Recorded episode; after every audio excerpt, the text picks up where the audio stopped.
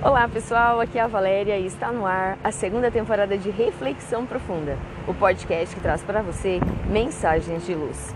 E hoje eu estou gravando num lugar totalmente inusitado, gente. Não estou em casa, estou aqui numa cidade maravilhosa, aqui no Rio Grande do Sul, em Torres. Eu estou gravando aqui de frente para a praia.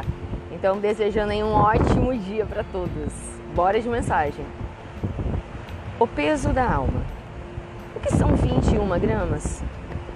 O peso de uma barra de chocolate, de algumas moedas, de um beija-flor. Qual o peso da alma? O que se perde? O que se ganha na vida?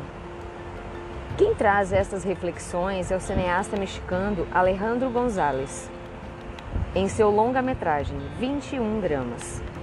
O título do filme é inspirado numa possível constatação do exato peso que perdemos na hora da morte, que seria o peso da alma.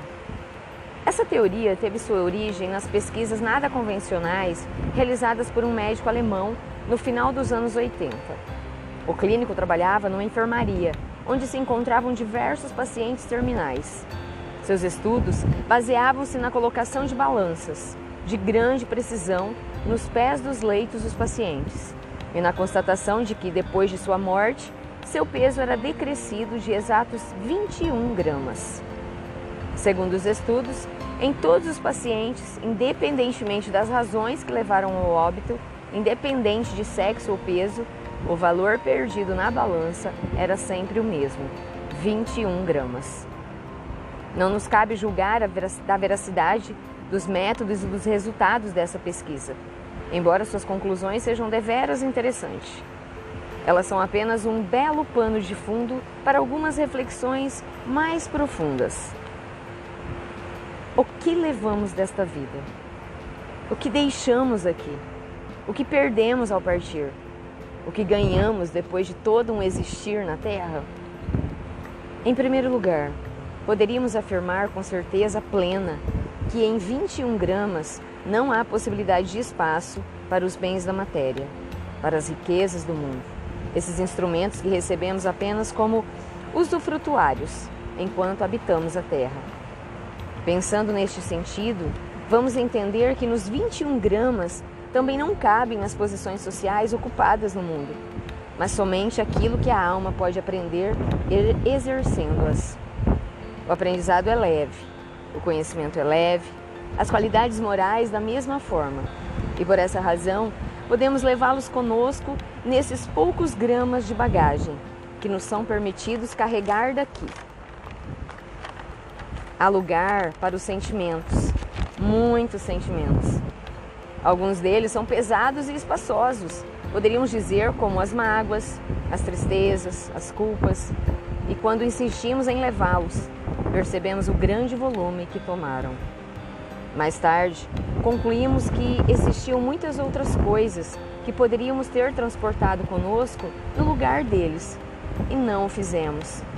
Então, lamentamos lugar para as realizações? Sim, também para os pequenos e grandes momentos de alegria. Ah, e não poderíamos esquecer da bagagem mais leve e menos volumosa de todas, para a qual há quanto espaço desejarmos: o amor. Todo o amor que pudermos levar e todo o universo que vem com ele. Nos 21 gramas vão nossas verdades e ficam nossas mentiras. Vão os nossos sonhos a realizar e a felicidade por aqueles já realizados. Ficam as preocupações fúteis, os desgastes tolos. Vai a vaidade, junto da esperança e certeza de reencontros. Fica a imagem do espelho de um reflexo que chamávamos de eu. Nos 21 gramas pode ir nossa maturidade e ficar a ignorância. Ou carregarmos ainda o ignorar, deixando aqui a oportunidade do saber. Tantos anos de vida, tantas experiências, tantas coisas que aconteceram e tudo que podemos levar pesa tanto como um bolinho. O que são 21 gramas? O peso de uma barra de chocolate? De algumas moedas? De um beija-flor? Qual o peso da alma? O que se perde, o que se ganha na vida? Pensemos nisso. Fonte, site, Momento Espírita. E assim, chegamos ao final de mais uma reflexão profunda, direto aqui de Torres. Gratidão pela companhia de vocês. Grande abraço, fiquem com Deus e muita luz no caminho de vocês.